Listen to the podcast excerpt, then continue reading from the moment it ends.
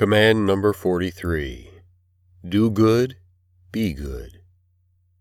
If you do good only to those who do good to you, what credit is that to you? Luke 6:33.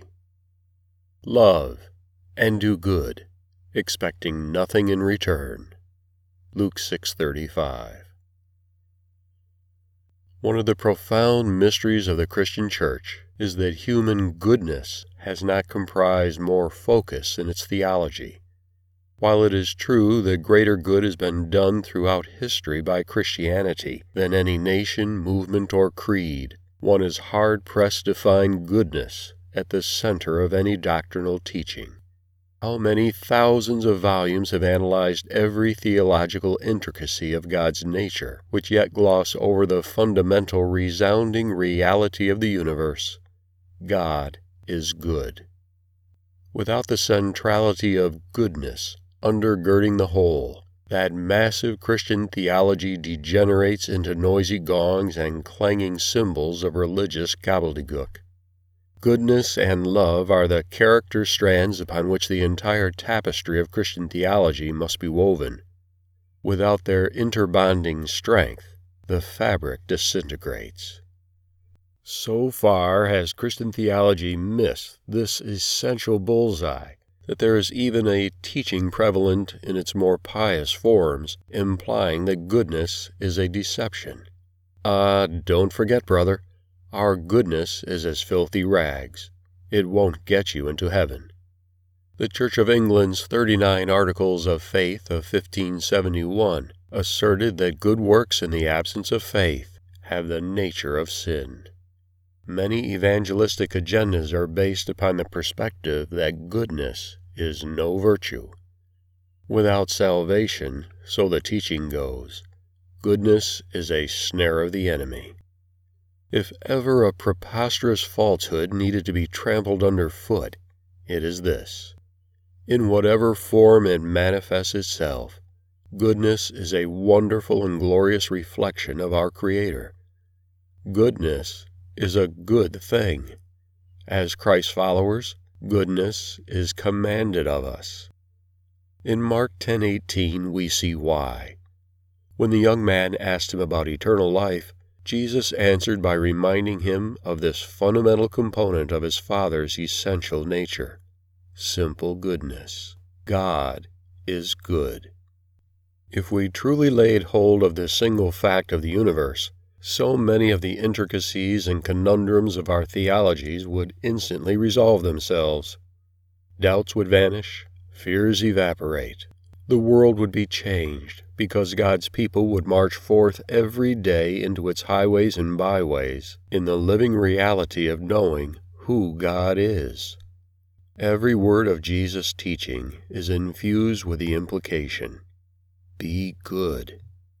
When Jesus commands goodness upon his followers, he is saying nothing more than, Be like God. Let us then today, you and I, go out into the world and simply be good people. For this day, let us lay aside our multitude of doctrines and theologies. Let us simply discover how we can do good and be good, and thus reflect God's nature and character to the world. The following is an excerpt from Michael Phillips' Foundations and the Nature of Man, Leaven 4. In my search for foundations, I often return to the book of Genesis, and there, at the very beginning of all foundations, several years ago I discovered a remarkable truth, the undergirding truth upon which the entire creation was established goodness. The Word of God simply says, God saw that it was good.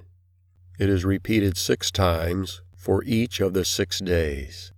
And then the resounding conclusion on the seventh day, the seven of perfection, when the creation was complete, a creation which included man.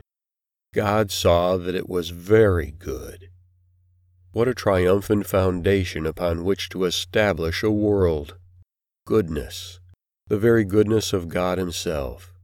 You and I have goodness within us that bears the imprint of the very nature of God Himself. The universe was founded and established in goodness. God is good. His creation was good. Mankind was created with goodness in his nature, because his nature possessed God's nature. God, bring to my remembrance this day the command of Jesus to do good and be good. Remind me that goodness is of your character, your nature, who you are. When I obey the command to do good and be good, I visibly fulfill my discipleship as Christ's follower before a watching world. Open my eyes to the imperative that goodness is my calling whenever another of your children crosses my path.